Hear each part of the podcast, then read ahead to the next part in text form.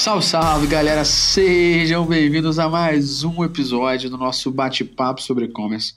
E hoje a gente vai ter aqui, para mim, é um prazer estar no bate-papo, mas hoje eu tenho que destacar que o prazer é maior. Por quê? Porque tem dois motivos aqui de eu estar muito feliz hoje gravando esse bate-papo sobre e-commerce.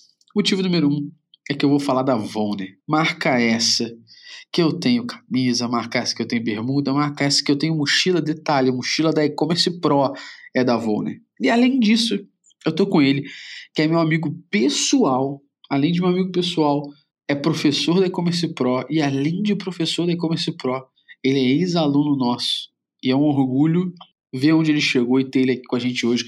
Seja bem-vindo, Rafael Medeiros e Volner. Se apresenta pra galera aí. Olá, Gustavo, muito obrigado pela, pela emocionante apresentação. Uma honra estar aqui com você, meu amigo. Fico muito feliz da gente ter chegado até aqui juntos, né? E, cara, e falar da Avon também é sempre maravilhoso, é uma marca é, muito cabeça aberta, muito é, acessível e disponível, né? A, a, falar sobre o que tem feito aí nos últimos anos. E conta comigo, cara, é um prazer estar contigo. Boa, Rafa, eu vou pedir primeiro aqui para você se apresentar para a galera, falar quem você é, o que, que você faz na Volner, um pouquinho também da sua trajetória. Uma coisa que a gente tem batido muito aqui no bate-papo é como é que você chegou aí, né, para ser gerente hoje da Vonner, como é que foi sua trajetória, só para quem está ouvindo também entender, e depois a gente já começa a trocar essa ideia aqui sobre a Vonner. Bom, vamos lá. Vou tentar resumir aí, acho que 12 a 15 anos em, em um minuto.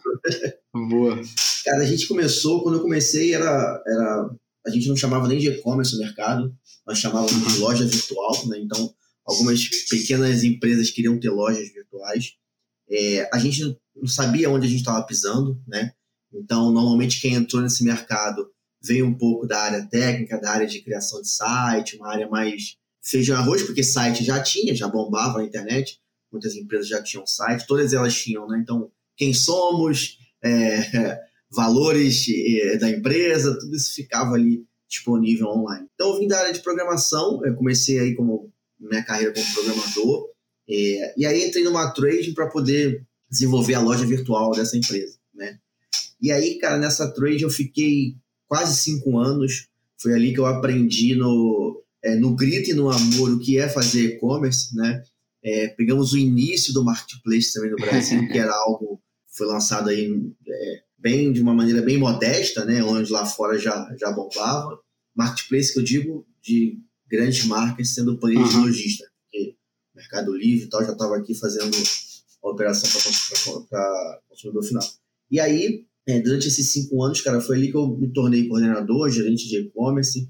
Eu tive uma, uma, um aprendizado assim muito no, é, eu vou chamar assim, numa tentativa de erro e acerto, né? Naquela época, posso dizer que isso era há 10 anos atrás, a gente não tinha, hum, tinham, existiam poucos materiais de estudo, existiam poucas tecnologias a nosso favor, até a evolução de plataforma, evolução de é, é, recursos, né, empresas que tinham recursos de tecnologia que ajudavam você a vender mais, não tinham tantos assim no mercado. Então foi é, contra tudo e contra todos. Na época não tinha uma boa escola de e-commerce que pudesse me ensinar. Né? Opa! Né? Principalmente, principalmente online de fácil acesso. Não tinha mesmo, né? Às vezes você tinha que sair do teu estado para poder tentar aprender alguma coisa e, e, era muito caro também naquela época. Hoje em dia é super acessível, nem se compara. Então foi, foi isso que eu vivi ali naquele início de carreira. E aí depois eu fiz uma mudança de carreira para a área de moda, ainda em e-commerce, né? E aí me apaixonei também, não quis sair mais da área de moda, uma área muito boa de trabalhar, então passei pela Limits. É, hoje eu estou na Vonda, mais ou menos uns dois anos. Na Vonda é uma marca maravilhosa de trabalhar, eu vou contar um pouquinho aqui da, da história dela. É, além de estar na Vonda, eu também tenho uma, uma empresa de gestão de e-commerce para outras marcas, para marcas PME. Né? A gente entendeu uhum. aí no mercado a falta de profissional qualificado no mercado de e-commerce. Então, é, é, criamos essa empresa aí, tem uma empresa nova, tem um ano e pouco de, de vida, mas tem dado ótimos resultados também algumas marcas. Né? A gente lança algumas marcas no digital. E é isso, cara. Eu vou contar um pouquinho aí da história da Avon, entender como é que a gente está passando aí por esse que está acontecendo no digital. Cara, eu acho que você já, sua tua explicação, sua tua forma de, de falar com as pessoas já ajudou muita gente aí a entender um pouquinho desse mercado, entender um pouquinho dessa trajetória. E aí vou começar agora a falar já de Vonner aqui. Né? A Vonner, né, Rafa, é uma marca muito forte aqui no Rio de Janeiro. Aqui no Rio você tem diversas lojas espalhadas pela cidade, shoppings e afins. Mas há pouco tempo vocês mudaram um pouco essa pegada de ser uma marca de roupa, principalmente uma marca de moda carioca e tal, para uma pegada mais vida a céu aberto, né? Até o próprio site tem essa pegada de virar um marketplace de vida a céu aberto. Como que foi implementar essa cultura de vocês não serem só uma marca de moda carioca, mas serem uma marca que inspira essa vida a céu aberto? Inspira as pessoas a usarem roupa para ir para a rua, inspira as pessoas a andarem de bicicleta, inspira as pessoas a fazerem kitesurf, inspira as pessoas a andarem de skate, inspira as pessoas a fazerem camping.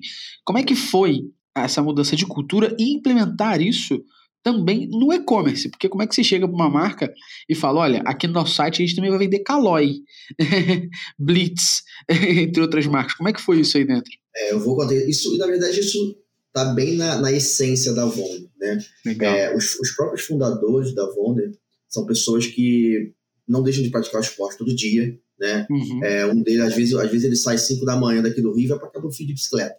Então, são esse tipo de, de, pessoas que ele realmente eles acreditam que o esporte, é, não, claro, num nível profissional, mas no nível de, de, esporte do amador mesmo, do cara que gosta de praticar no dia a dia e conciliar uhum. o esporte com o trabalho, com a sua tarefa no dia a dia, é isso realmente dá ótimos ganhos para você. O seu raciocínio fica melhor, você teu dia rende mais. Então, eles, eles foram pessoas que sempre acreditaram nisso. Então, isso é muito antes de eu, de eu entrar na Vona, isso já tinha no core dela, né? Mas Legal. nos últimos anos ela passou a transformar isso de uma forma muito clara e muito digital, né? Pouco antes de eu entrar na Vonner, acho que um ano antes de eu entrar na Vonner, eles fizeram a contratação de um CEO, que é um cara chamado Julinho, um cara, um cara jovem, um cara com uma cabeça muito aberta. Ele veio para o uhum. processo de digitalização da marca. Legal. Né? E aí, quando eu entrei na Avon, ela já estava nesse processo de digitalização, de se tornar uma marca é, que incentiva as pessoas a viver a céu aberto, não só uma prática de esporte. O cara pode fazer uma caminhada ali na, na, uhum. na lagoa, é, é, o estilo de vida a céu aberto. né? Incentiva as pessoas a, a fazerem isso. E as nossas roupas, é, basicamente, é você vestir esse estilo de vida. As nossas estampas, todas elas têm sinergia com alguma coisa, sempre tem sinergia com bike, com trekking, com é, alpinismo, com parapente, a gente tem muito essa, essa pegada. E, e, e, foi um processo digital que fez a gente ir por esse caminho. Né? Então, é, assim que eu entrei na Vanda, eu me deparei com isso, a gente estava bem na porta de Central, acho que eu fui ali a, a cereja do bolo para isso realmente se tornar uma coisa veia digital da empresa, né? Porque eu entrei com o intuito de fazer o e-commerce crescer mais ainda, né? Porque ele já já estava indo bem. E aí eu, a gente precisava. O que eu vi, o que eu me deparei com o mercado é o seguinte: todo mundo vende roupa, todo mundo vende roupa muito parecida, né? E, e qual é o diferencial que você vai oferecer para o consumidor para que ele tenha essa energia com você e Perfeito. acabe querendo comprar a sua marca? Porque ele pode comprar em qualquer lugar, essa é a realidade. Você vai no shopping, tem centenas de lojas que vendem o mesmo tipo de, de produto, e é muito, principalmente o masculino é muito parecido o basicão vende bastante, sabe? Então ele, ele é parecido. Então a gente precisou, a gente, a gente precisou criar um plano para ser diferente. Porque ou a gente vai brigar por preço, né? Ou a gente vai ter um diferencial que faça com que atraia realmente um, uma comunidade de pessoas que gostam, que gostam do que a gente está propondo, propondo e usem os nossos produtos. Então nós, é, isso já estava já tava montado quando entrei. Foi um time de é, vou chamar assim, de micro embaixadores, né? Legal. Então, pô, é o cara da bike, é o cara que salta de parapente, é o professor de, de, de aula de surf. Então, uhum. uma galera já por trás ali, tanto no momento físico quanto no digital, nas redes sociais dele, eles são uhum. embaixadores da Avon. Então, tem uma galera que inspira as pessoas, né? Então, a gente trouxe esse time com a gente. E aí, o que eu fiz no e-commerce e na, na parte digital, como performance também, foi usar muito bem o material deles, né? Então, se você for impactado por anúncio da Avon hoje em dia, é, você vai ver que é um cara descendo uma onda maravilhosa, sabe? É um embaixador nosso, é um cara de bike numa montanha linda aqui no Rio de Janeiro mesmo, sabe? Então, a gente, é, esse material de inspiração é, comercial que a gente usa é o que a gente vive, é o é são o que os nossos embaixadores estão vivendo no dia a dia, sabe? Então, é, é, é realmente algo bem, bem dentro da nossa veia. E aí a gente só levou isso pro digital, né? Cara, isso, isso que você falou é muito bom e, e acho que só dois pontos a, a ser falado aqui para galera ouvir. Vocês usam a Vetex, certo? Sim, usamos a Vetex. Isso. E a Vetex ela é mais simples para você integrar e fazer esse marketplace uma vez que você faça com outras lojas Vetex, né? É, na verdade, eu não vejo, eu não vejo nem fazer isto se não tiver na Vetex hoje em dia. Legal. Né? legal. É, eu, antes de, de estar na Vetex, até eu já estudei até outras plataformas de, de marketplace uhum. que tem esse recurso. Hoje eu não vejo isso em outra plataforma, né? Legal. A partir do momento que você está na Vetex, você consegue plugar, e eu digo plugar assim, plugar de uma forma bem plug and play, né? Uhum. Já com o tutorial pronto. Você pluga com outros e-commerce e você consegue comercializar outros produtos no seu próprio site. Ou vice-versa. De outros lojistas Vetex. Né? Vetex. Ou comercializar é. os seus produtos lá no site do, do, do, seu parceiro também. Fazer uma coalizão dos dois lados. Né? É, isso, isso foi um, uma, uma etapa que a gente desenvolveu. Por quê? Porque a ideia é que o nosso portal, tudo que as pessoas busquem no nosso site, sejam produtos ligados à vida céu aberto. Por exemplo, hoje eu tenho uma marca na Vonner, que não é criação da Vonner, é uma marca paralela, chamada Uveline, que vende produtos UV, que tem tudo a ver com a gente. Né? Então, se quiser, se você gosta da Vonner, tá na Vonner, é, e, cara, por algum motivo você quer comprar um produto V pela segurança, pô, eu gosto do produto V, site da Vonner você consegue achar um produto V, Maneiro. entre outras, né? Já teve, a gente tem outras parcerias de sucesso aí também. Mas é, é muito fácil de fazer, é muito simples, basta uma relação comercial com outro seller. Hoje, a Vetex, durante a pandemia, ela criou um, um app da própria Vetex, muita gente não sabe disso ainda, onde você uhum. se cadastra nesse app da sua loja e fala assim: olha, gente, eu quero é, virar um marketplace ou eu quero vender em outras lojas. E aí as pessoas podem ir lá e pesquisar as lojas que estão nesse marketplace e entrar em contato com você. Então eles criaram ali um, um, um mini portal né, para que as pessoas uhum. pudessem, você pudesse achar outros lojistas. E, e, eu vejo que isso é pouco explorado ainda, porque quando eu entro no portal, tem lá 40 lojas só, sabe? Então tá uhum. pouco explorado ainda, porque as pessoas provavelmente não conhecem esse recurso ainda. Né? E hoje a Vonner, além de, dos produtos que até quando você entra lá em masculino, feminino, a parte de ciclismo, são roupas, né?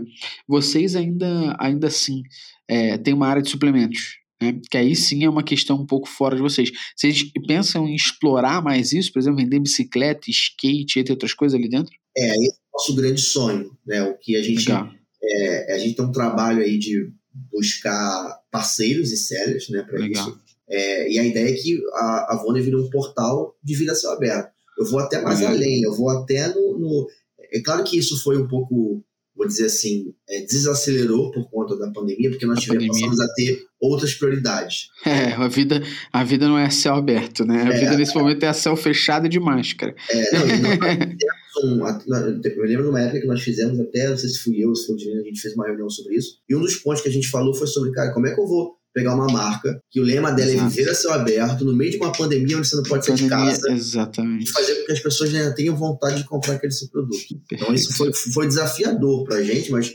graças a Deus a gente sobreviveu sem demissões, sem fechamento de loja, nada disso. O pessoal do e-commerce realmente queria se esfaquear, uhum. a gente trabalhou mas foi um aprendizado muito bom. E alguns planos a gente acabou não priorizando por conta do ano de 2020, né? Mas vai rolar, assim, o intuito de vocês é, é ter esse, esse marketplace de vida céu aberto, onde vocês vendem as, as roupas, as estampas, as bermudas, mas também vendem produtos complementares. Isso é bem maneiro, né? E como você... Produtos e eu vou além, serviços também. É, serviços também, né, que você falou, boa.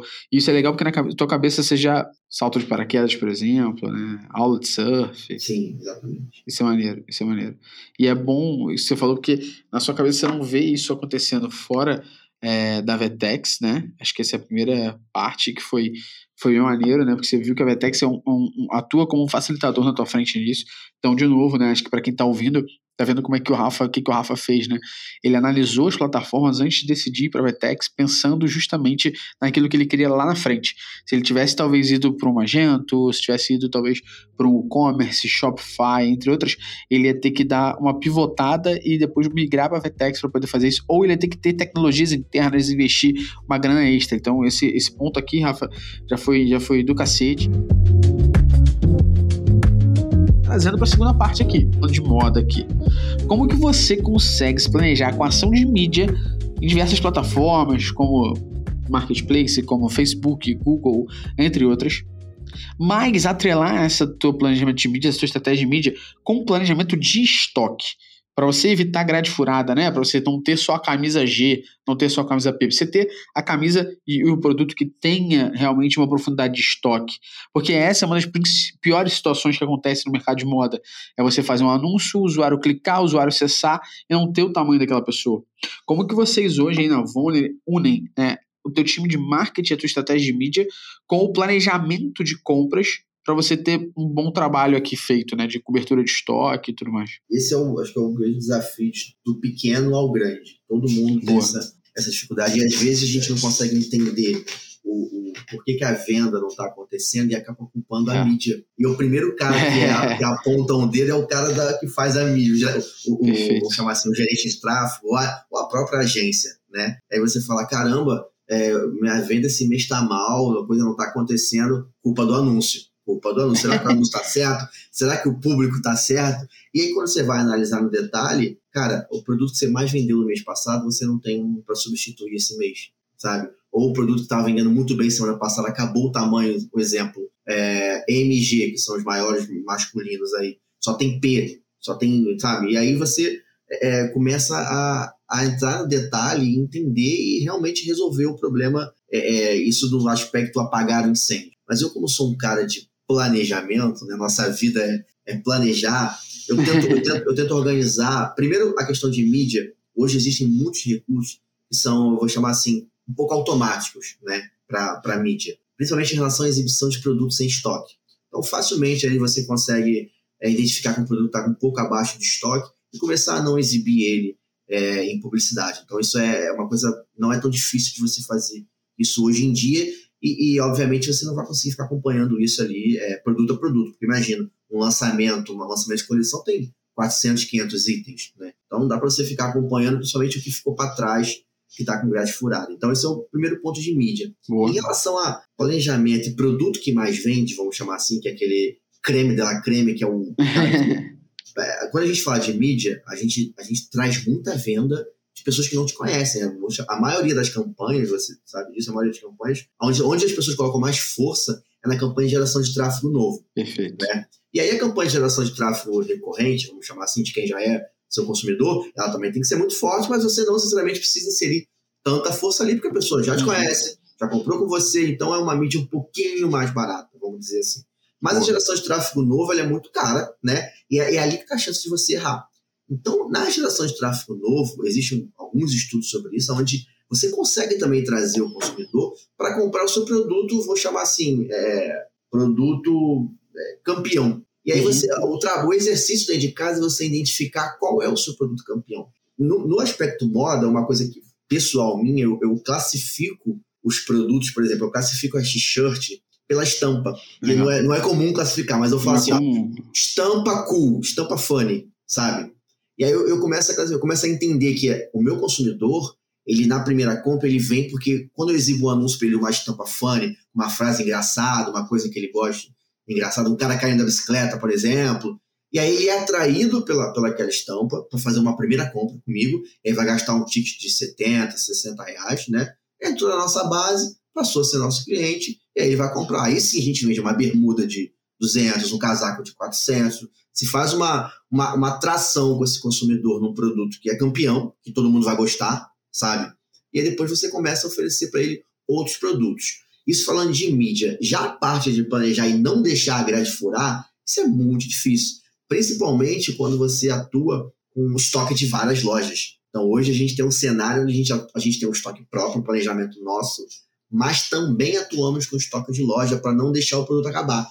Então, se o produto acabar no meu estoque do CD, isso é uma outra vantagem, já que você mencionou Vetex, isso é uma outra vantagem da Vetex, eu tenho múltiplos estoques dentro da, da Vonder hoje. Então, se o produto acabar no meu CD, que fica em São Cristóvão, você pode ser atendido por um produto que está na loja do Rio Sul, na loja do Leblon, na loja de Niterói, na loja do Recreio. Então, é possível você é, ser atendido e não deixar o produto terminar no site para o cliente. Então, raramente, quando se você entrar na Vonner hoje e tiver um produto que não tem o, o tamanho P, por exemplo, é porque não tem nenhuma loja, não tem meio, não tem jeito, sabe? E se tiver alguma outra loja, a gente vai disponibilizar ele para o consumidor. Pô, pô, Rafa, isso é, isso é interessante de falar porque é bom as pessoas entenderem como é que você se planeja nisso daí, é, como é que você vê essas informações aí. E, e, já trazendo em cima de problemas e dificuldades do mercado de moda, um outro ponto de dificuldade nesse mercado de moda é a tabela de medidas, né, cara? E aí toda vez que você vai fazer uma análise, principalmente para quando o consumidor ainda não é teu consumidor, você tem uma média aí de mais ou menos dois acessos e meio, três acessos para o usuário fazer a primeira compra contigo, né, dentro do seu site. Por quê? Porque, meu irmão, né, não é porque eu uso o produto da reserva que a tabela de vídeo da reserva é igual a da Vonner. Então o GG da reserva pode ser diferente do da Vonner. O da Vonner pode ser apertado ou o da Vonner é. pode ser largo. Isso é horrível. Isso é muito ruim. Então, isso, é, um, problema que é, que é comum do mercado de moda, né? Essa questão da tabela de medida. Como que aí, para vocês, vocês conseguem trabalhar ou até evitar esse problema na hora de compra para que não afete sua taxa de conversão? Porque a grande questão é que a pessoa pode muito bem ver o produto, pensar na tabela de medidas, olhar a tabela de medidas e falar, putz, não vou comprar. Por quê? Porque eu não consigo entender a tabela de medidas. E detalhe, né, gente? Desculpa ser franco aqui agora contigo, Rafa. Mesmo que a tabela de medidas fale, pegue a fita métrica. Porra, calma aí. Eu tô comprando a camisa com você e você tá achando que eu vou pegar a fita métrica. Não. Não, você que facilite a minha vida, porra, né? Não ao contrário. eu que facilitar a sua. Então, como é que vocês pensam hoje na questão da tabela de medidas aí para dentro do negócio de vocês? Como uma forma de não afetar a taxa de conversão do negócio de vocês. Como uma forma de isso não ser um problema, porque você tem uma usabilidade boa, você tem um produto bom, você tem uma boa estratégia de mídia. O usuário vem e não compra por conta de uma tabela de medidas, isso é um problemaço, né? É, assim, isso eu acho que é o problema de todo mundo e não tem muito que você fazer. Você colocou muito bem quando você diz que o consumidor ele não vai imprimir ali a fita métrica de, de na impressora dele para se ele não estiver uhum. em casa. ele não vai pegar uma camisa que ele tem em casa do tamanho dele e vai medir. Isso não vai acontecer principalmente pela, pelo artigo 49 do CDC, onde dá pelo direito do arrependimento. Né? Exato. Né? Então ele já, ele já. É, hoje em dia, como o comportamento mudou, todo mundo compra na internet, minha mãe não vai mais no mercado, minha mãe compra no mercado online. Então o comportamento das pessoas mudaram. Então hoje todo mundo já conhece os seus direitos no digital, a maioria. E aí ele sabe que é comum e é super tranquilo fazer uma troca. Então, é para ele, talvez na cabeça do consumidor falar, eu vou comprar aqui, se não der, eu troco e valeu. Só que o lojista, ele tem um prejuízo de logística, tem um prejuízo de produto é, é, que foi manuseado, tem um prejuízo de produto que não está ali naquele estoque no momento, né? E essa conta ela acaba sendo cara em grandes players, né? não é uma conta barata. Uhum. então, o básico do básico é você ter uma tabela de medidas, mas isso a gente, a gente sabe que não é mais suficiente, né? Mas o básico é você ter uma tabela de medidas, eu acho que é o primórdio ali. Você pode até implementar alguns recursos a mais, como provador e tal, mas provavelmente não vai resolver o, o, a sua questão. Um dos pontos que nós fizemos, duas coisas importantes que nós fizemos, que ajudou um pouco a diminuir essa, essa dor. A primeira foi implantar, nós não tínhamos um atendimento por WhatsApp no site. Então isso, isso mudou um pouco, porque a partir do momento que tem alguma dúvida, é, automaticamente entra no WhatsApp, o WhatsApp é atendido em tempo real, né?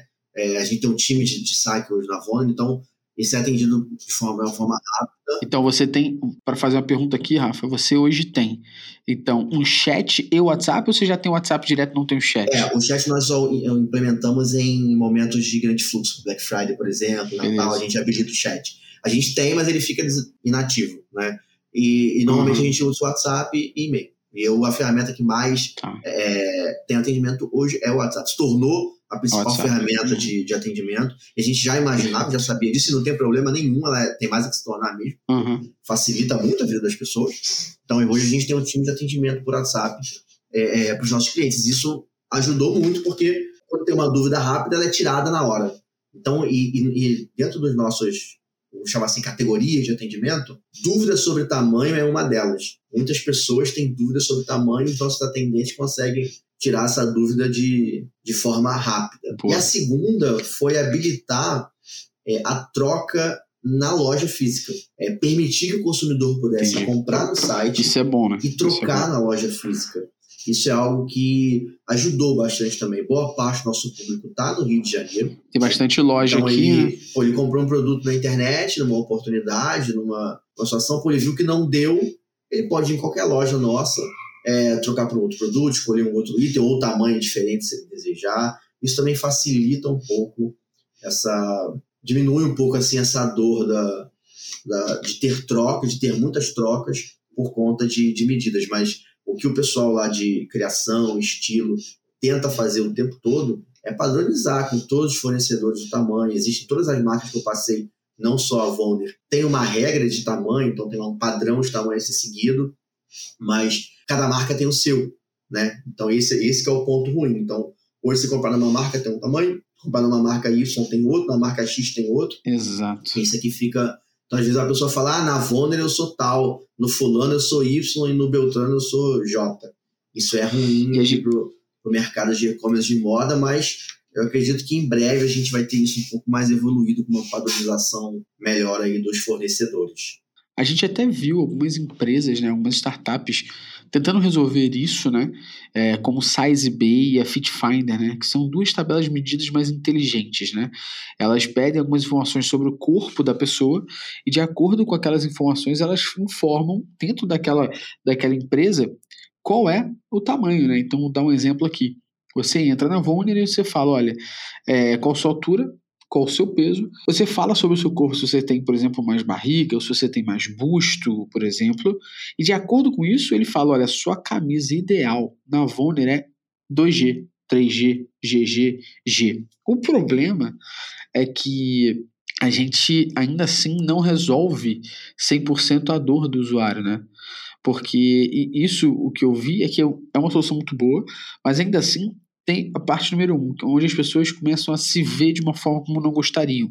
E moda, você está vendendo, querendo ou não, expressão, né? Você está vendendo a forma como a pessoa se expressa, está vendendo, querendo ou não, a forma que a pessoa vai aparecer para o mercado, aparecer para o mundo, aparecer para as pessoas, né? Então, acho que tabela de medidas cada vez mais a gente vai conseguindo resolver de uma forma lá atrás, né? No chão de fábrica com os fornecedores resolvendo isso para todo mundo em conjunto. E aí, né, Rafa, trazendo aqui para a discussão ainda, é, a gente vê cada vez mais que o e-commerce de moda ele tem mudado muito ao longo dos anos. Então, por exemplo, hoje é, a relação que a gente tem na nossa cabeça do e-commerce é muito diferente do que era antes, principalmente de moda. E, e eu tenho umas perguntas para você nesse sentido.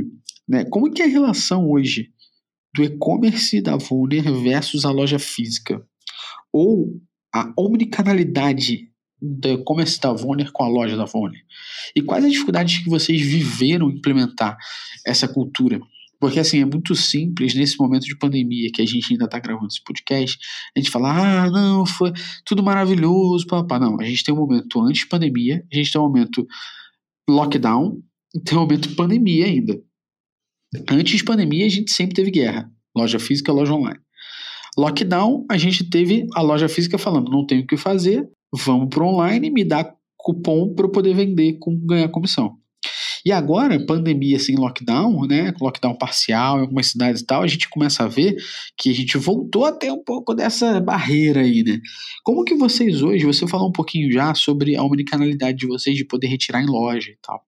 Então eu queria que você falasse pra gente como é que foi implementar o Omnichannel na Voner e como que é de fato essa estrutura do negócio de vocês no que tange online e físico. Porque eu tenho certeza, isso já aconteceu em outras questões, de você trocar na loja, isso, dependendo do vendedor, pode dar um incentivo para o vendedor de loja comprar um, incentivar aquele consumidor a comprar um produto que tenha fit com que ele foi trocar e tudo mais. Isso é normal. Mas também tem aquela galera que só foi trocar foi embora. Então, muitas vezes o, o, o vendedor atendeu alguém que ele não ganhou nada ele fica meio puto, atende com uma má vontade. Como que vocês resolveram primeiro, assim, omnichannel, para eu comprar online, retirar na loja e trocar em loja? E dois, como é que vocês fazem essa relação funcionar bem? Porque no final é negócio e no final é cliente. Bom, eu vou separar essa, essa pergunta em, em duas situações. A, a, questão técnica, foi a dificuldade de ter que é, implantar uma solução de, de estoque, uma solução uhum. de venda código vendedor do dia para a noite. Né? É, antes da pandemia, antes do, na verdade, antes do lockdown, né, que aconteceu no passado, a gente, todo mundo queria fazer omnichannel, todo mundo queria usar o estoque de loja, todo mundo queria que os vendedores vendessem pra caramba, mas a grande realidade é que a força do, do, do físico praticamente não ajudava nada o, o, online, não trazia, não agregava uma força de tráfego, uma força de, de, de venda no online, salvo exceções de algumas outras marcas, né? Que não era o caso da Avon, né? entendeu? Mas a gente pode ver aí uma ou duas é, que realmente tem uma força com seus vendedores digitais, que criam perfis e tal, e arrebentam ali, já tem um tempo, já é cultural. E aí quem não tem isso na cultura, é, é sofria esses anos tentando. Uhum. Ou, é, ou vinha uma regra muito top-down, muito, olha, agora você vai ter que fazer e ponto, né? Ou a gente buscava um método de incentivar as pessoas a, a, a ter muito jogo aberto com elas e incentivar elas de que aquilo ali era algo que poderia sim trazer um, um bom ganho, uma boa renda para ela. Perfeito. É, até, até completando a renda que ela tinha no, no, no, na venda física. Tecnicamente, o que a gente fez? É, nós, mais uma vez, nós já estávamos numa plataforma que tinha esse tipo de recurso, né? onde você poderia utilizar o estoque de loja física, né? É, onde o vendedor poderia separar o pedido do cliente e ele poder e ele ganhar uma comissão por isso, independente se o, se o vendedor, se o cliente conhece aquele vendedor ou não. A diferença uhum. é que isso aí é, é, real. A partir do momento que um vendedor ele separa um pedido para você e o produto sai da loja da sua casa, mais próximo à sua casa, cria-se um vínculo entre quem está fazendo aquela expedição e você. Então nós criamos ali os cartãozinhos para o vendedor, para ele poder colocar o WhatsApp dele. A gente facilitou o processo de troca. Então, olha, olha, meu nome é Rafael, eu sou vendedor aqui do Metropolitano, e eu que preparei o seu pedido. Quando você tiver qualquer problema, qualquer, qualquer dúvida, se quiser trocar, ou qualquer outra coisa, está aqui o meu WhatsApp, só me procurar, né? Então, uhum. isso criou, a gente, vou chamar assim, humanizou o, o, o digital do e-commerce, que até então era uma coisa fria, né? Era um atendimento, você imagina, aquele atendimento frio antigo, que é um formulário de contato, fale conosco, troque seu pedido, e a pessoa ia lá e respondia por formulário. Então a gente usou o nosso time para fazer isso. Então, tecnicamente, a gente usou uma plataforma, que a, a, a Vetex já tem esse recurso, integramos ali os estoques. Na verdade, já estavam integrados os estoques, a gente já tinha esse recurso habilitado, só colocamos em prática. Não foi fácil, existe um grande desafio nisso, porque é o desafio de vender o mesmo produto ao mesmo tempo nos dois canais, isso acontece. Então, se você não tiver uma boa régua de segurança, aquela camisa, tá, aquela calça jeans está vendendo no domingo à noite no shopping, a pessoa também está comprando no seu site. Isso pode acontecer. Tá? Isso não é difícil de acontecer, porque a partir do momento que o cliente pegou o produto levou para o provador, o site não sabe que ele levou para o provador. Então ele vai continuar disponível no site. Então esse, esse, esse é um dos riscos de trabalhar com muitas lojas, né? No, no, na relação de, de Omni-Ship from Store, vamos chamar assim.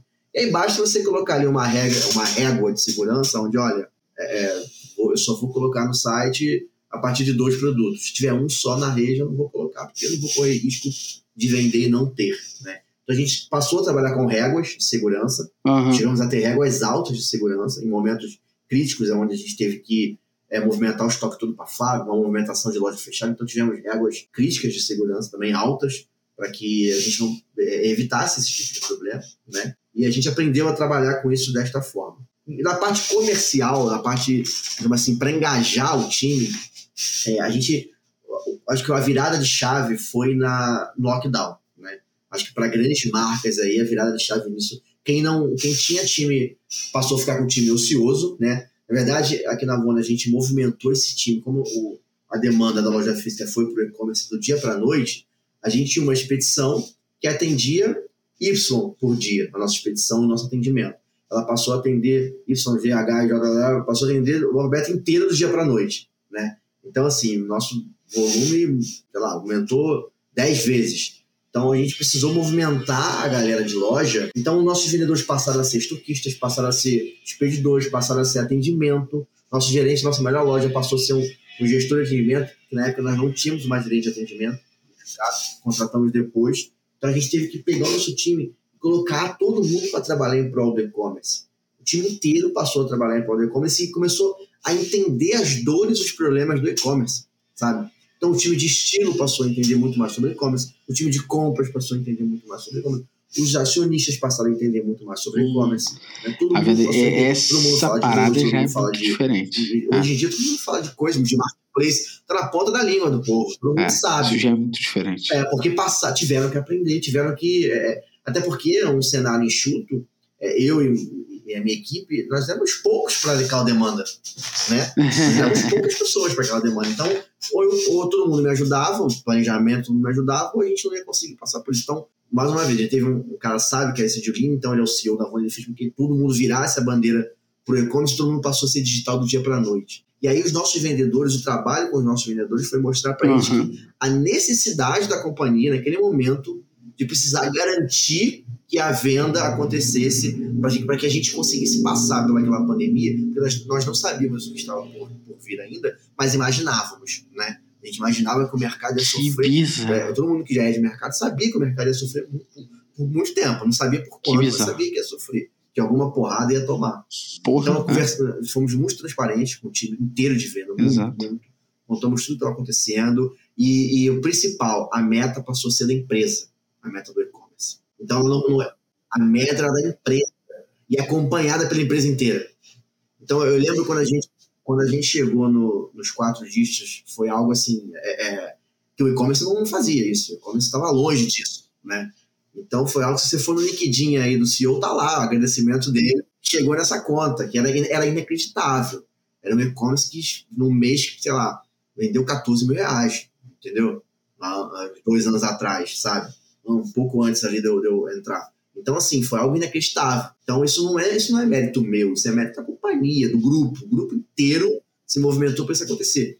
E a partir do momento que a gente mostrou para eles a, a, importância daquilo ali, a necessidade da nossa sobrevivência com aquilo, a coisa voou de um jeito que você ter ideia, chegou a representar o código vendedor, chegou a representar 50% da nossa receita. Entendeu? Então, assim, isso é algo é, é, estrondoso, que é inimaginável, né? Tipo, uma metade da minha receita, uma receita grande, representava por, pelo código vendedor, né?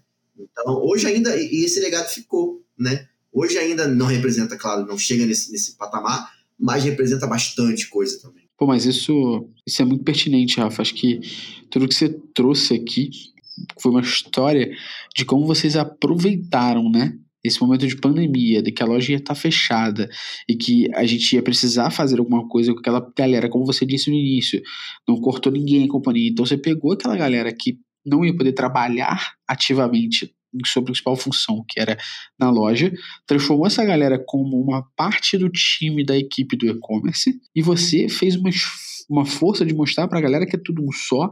E essa parada que vocês falaram da, da, da meta se tornar meta da empresa, não do, do, do e-commerce, do online, isso é parada que eu não, não tinha ouvido falar aqui no podcast. E isso se todo mundo parar pra pensar, quem estiver ouvindo você também, cara, isso é, isso é do cacete, porque todo mundo trabalha em prol daquilo.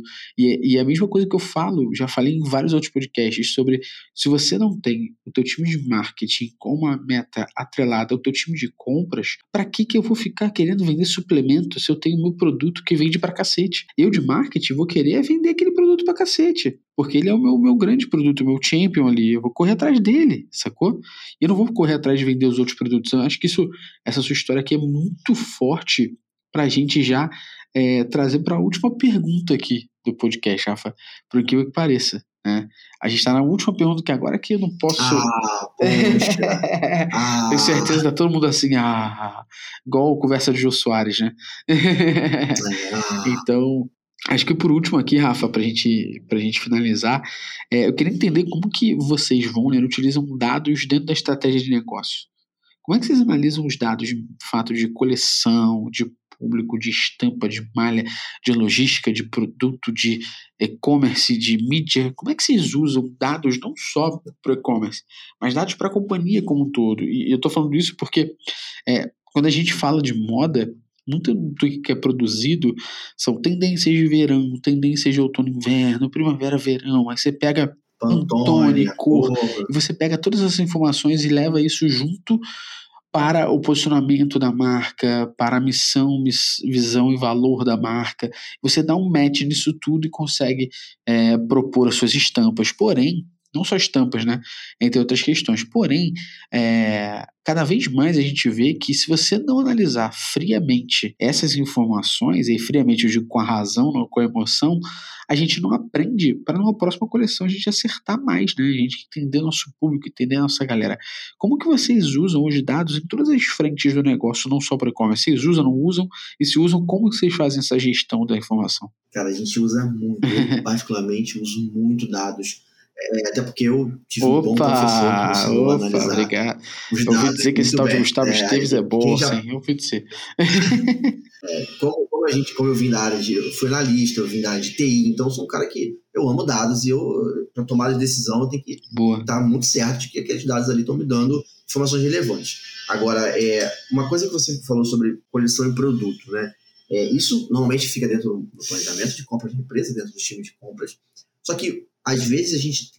O fato da pandemia ter ocorrido fez com que o, time conseguisse entender que existe uma pequena diferença entre o comportamento de compra do físico e do online. E existe sim essa diferença. Né? Então, no online, com, o, consumo está atrelado a um tipo de produto que talvez no físico não esteja. Um dos pontos que a gente abordou hoje aqui, que foi a Uhum. tabela de medidas, é um deles, né?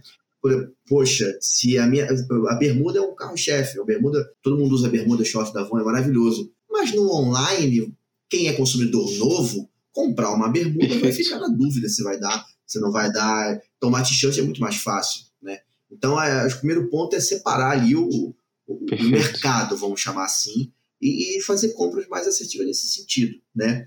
É, o segundo, é, você falou sobre, a gente falou Sim. sobre produto sem grade, produto acabar e fazer reposição. Uma vez eu, eu aprendi com um cara de planejamento que ele me falou assim, ele falou, cara, quem, quem diz para mim que o produto acabou é o cliente, não sou eu. Então é algo que ele, isso, isso na moda, tá? Isso no mercado de t-shirt. Então é algo que eu, quando eu escutei aquilo, eu falei, cara, isso faz muito sentido para mim, porque eu olhando o meu analytics, por exemplo, eu sei o quanto eu tô perdendo venda por não ter aquela estampa. Perfeito. Eu sei que se eu, tô, eu tô vendendo aquela estampa todo dia, ela vai acabar e eu vou parar de vender ela todo dia. Porque se eu tivesse ela ainda, eu ia vender ela todo dia. Então é, é a, a- o radar de fazer essa reposição, isso na Avon a gente faz muito bem também, uma reposição rápida de, de produtos, para que quando ele estiver perto de acabar, você consiga repor ele. E, e quem vai dizer se esse produto vai ter fim ou não, né? Vai, vai é, acabar o momento dele, é o comportamento de compra do consumidor, não é a gente que diz isso. Né? É, uma outra coisa é estar muito atrelado à, à sua essência. Isso a gente, antes de eu entrar na Avon, ela parece que ela teve um momento de se perder um pouco na essência, chegou a fabricar uma linha feminino, que não é o Uhum. foco dela, depois voltou atrás, falou, cara, eu vou fazer o que eu consigo fazer Feijão com arroz bom, bem feito, que é né? o masculino de bom. E aí, tanto que hoje, através, através do nosso e-commerce, a gente consegue vender feminino no site, com algumas marcas femininas, e vende super bem também. E quem faz feminino faz bem, e quem faz masculino faz bem. Então a gente optou ali naquele momento em, em ter a nossa essência. Então é fazer bem o que você, o que está no teu core, sabe? Então é isso é algo que não perder a essência de tipo de estampa, sabe? Não perder a essência do, que o seu público quer. E acho que por último, assim, para fechar o caixão, que eu também aprendi muito na vida, no, no erro com isso, é, é perguntar para o cliente. Analisar, Muita gente não pergunta. Exato. Não pergunta, sabe? As marcas, se você citar aí, se você entrar em 10 e-commerce de moda hoje, se você achar um que vai subir um pop-up de perguntas, você bate palma. Porque é o que no, vai. mínimo, no mínimo no vai- final da você vai entrar em né? 10. Alguma coisa, exato. É, no mínimo no final da conta. Mas eu sou mais abusado, eu já quero logo no início. Mas tudo bem, a gente pode perguntar depois, né? Na Vora a gente tem pergunta antes, a gente tem pesquisa de satisfação depois que Aham. o consumidor recebe. Isso é super tranquilo fazer no CRM. O consumidor recebe um e-mail. Não é todo mundo que vai avaliar, né? Mas, cara, é, hoje a gente tem isso, sei lá, há dois anos. Há dois anos a gente faz isso. O consumidor compra, passa um período, se não me engano, são 12 dias mais ou menos, o Aham. tempo dele receber, usar, vestir para algum lugar e tal. 12 dias ele recebe uma pesquisa de satisfação. E é um texto que eu elaborei. Falei, olha, eu sou o Rafael, sou o gerente da compra da Vone. Se responder isso aqui vai me ajudar muito, uma coisa muito pessoal mesmo. O consumidor recebe. Cara, você imagina, em dois anos, a quantidade de dados que eu tenho hoje para poder ajudar a gente a tomar decisão. E aí eu pergunto algumas coisas. Eu pergunto sobre o nosso e-commerce, sobre a experiência de usabilidade e pergunto sobre o nosso produto também. Sobre estampa, sobre tecido, sobre qualidade. Pergunto até sobre embalagem, para saber se a embalagem chegou adequado. E são dados qualitativos, né, Rafa? É o que eu sempre falo pra galera. A gente está acostumado, principalmente quem, quem trabalha com e-commerce aqui, a mexer no Google Analytics. E o Google Analytics, o que ele fornece pra gente são dados quantitativos. Né? Ele não diz pra gente o que está Sim. acontecendo, ele diz Ele não diz pra gente por que está acontecendo. Ele diz pra gente o que está acontecendo. Então a gente consegue saber o que está acontecendo. Minha taxa de conversão caiu. O que está acontecendo? Minha taxa de rejeição cresceu. O que está acontecendo? Minha taxa de saída na etapa de compra cresceu. Agora, por que não? Porque são dados qualitativos. Então, quando a Rafa faz uma pesquisa que ele está falando aqui de ouvir o usuário, é entender por quê. por que, que ele comprou, por que, que ele não comprou, sacou? É, então, então, só para a galera entender aqui que é muito importante isso tudo, né? E, e um analista de e-commerce, ele tem que saber sobre isso. Um analista de e-commerce, ele necessita saber sobre isso. Um analista de e-commerce, ele precisa responder e analisar dados. Então, é, isso é muito importante para as pessoas poderem entender. É muito importante analisar dados, entender essas informações e transformar isso em execução, beleza? Rafa, eu queria que você deixasse a dica final aqui agora para a gente encerrar o podcast. Dica final para quem está ouvindo, que pegou tudo que você falou aqui, que você aprendeu aqui e quer começar a executar. Que dica final você dá aí? Bom, pessoal, primeiro agradecer ao pessoal que está ouvindo, parou para escutar a gente, né? esses números aí do, do digital. A gente tem bastante tempo aí de bagagem e o que a gente percebeu é que esse mercado ele, ele é um mercado extremamente inovador, extremamente em alta, né? O que eu percebo nos últimos anos, isso independente uhum. de pandemia. A pandemia, claro, acelerou algumas coisas, mas o que eu percebo nos últimos anos é que é um mercado que é, é sobra vaga e falta profissional. E ainda está assim. E, e passaram-se, a cada ano que passa, normalmente a gente imaginaria, ah, não, vai esfriar, vai diminuir. Não, a cada ano que passa, esse mercado cresce. A gente, eu recebo, sei lá, nosso LinkedIn, por semana, é, é, um a dois convites para poder é, bater um papo ou uma indicação. Às vezes a pessoa, a, a marca está precisando uhum. até de uma indicação, porque não consegue achar profissional no mercado. Então, acho que a dica de ouro que eu dou para quem não entrou no mercado digital ainda, para quem já tem uma familiaridade, já viu uma oportunidade ou na empresa que está, ou quer entrar nesse mercado, é um profissional de qualquer área, por exemplo. Eu vim da área de TI, eu me formei em marketing, mas eu vim da área de TI. Eu era o cara que estava prestando suporte, sabe, no telefone, no provedor. Então, eu tive, é, é, eu fiz uma mudança de carreira, fiz uma mudança de área, porque eu entrei numa empresa que tinha, é, começou a ter essa demanda, né? Então, eu fiz uma transição de carreira não me arrependo disso de forma alguma. Então, é, se você está em outra área e, e, e quer vir para a área do e-commerce, quer vir para a área digital, cara, procura uma especialização. Existem algumas especializações excelentes digitais que eu posso indicar para vocês, tá? Inclusive que eu dou aula também, recomendo. Tá? Pode falar o nome, qual o nome? Qual é, nome? Procura mais. O nome é E-Commerce Pro. falar bem. É, na, na, nossa época, na nossa época, isso, isso não era viável, nem era possível.